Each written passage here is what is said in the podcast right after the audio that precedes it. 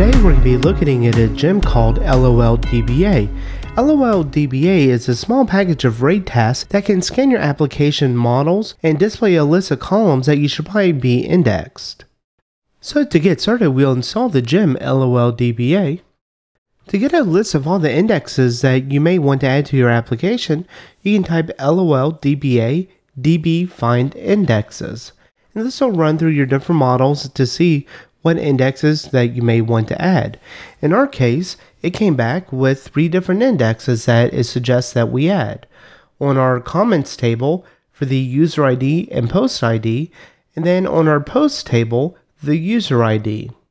So to create these indexes, we can just run a Rails generate migration, give it a name saying that we are going to be adding in indexes, and then we'll just copy in these indexes and we'll paste them into our migration file.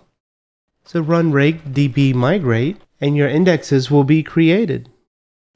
However, you shouldn't just blindly copy from LOLDBA's return and add that to your application because it's not going to really dig deep into your models to see, based on what you have, the necessary indexes. However, it's just a blind suggestion that you may want to add. So, for this example, where we have our comments, and a comment belongs to a user, and a comment also belongs to a post. And let's say you have a situation where you only want the user to have one comment per post.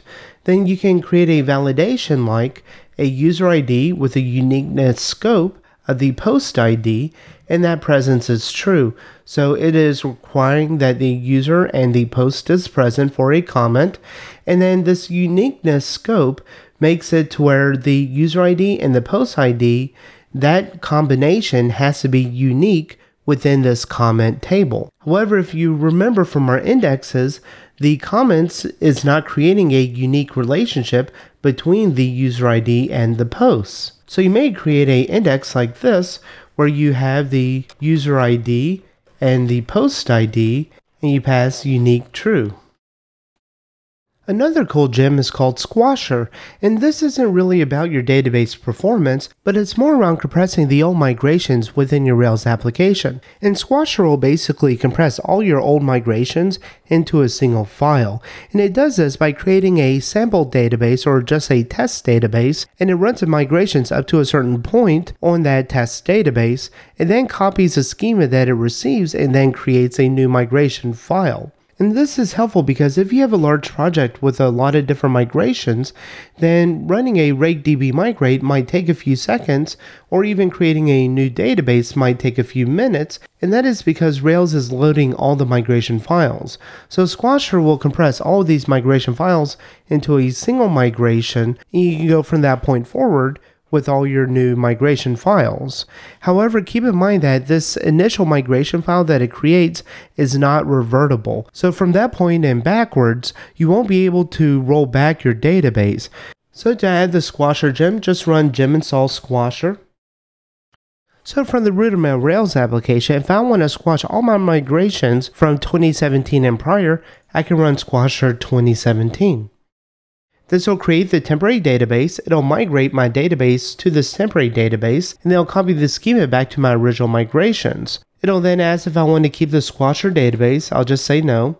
And then it'll ask if I want to clean up the database from my old schema records, and then you can say yes or no if you want to keep them, or if you want Squasher to just remove them. So now looking back at my migrations, I only have one file instead of my several files prior, and you'll see that the def up will create the tables and the def down will raise a active record irreversible migration saying that the initial migration is not revertible. And you can get a list of options from Squasher by just running Squasher at the command line. And then you'll see where you can run Squasher, then pass in the year slash month and slash day to go from a certain point in time.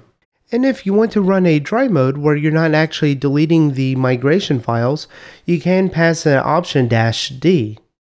Well, that's all for this episode. Thank you for watching.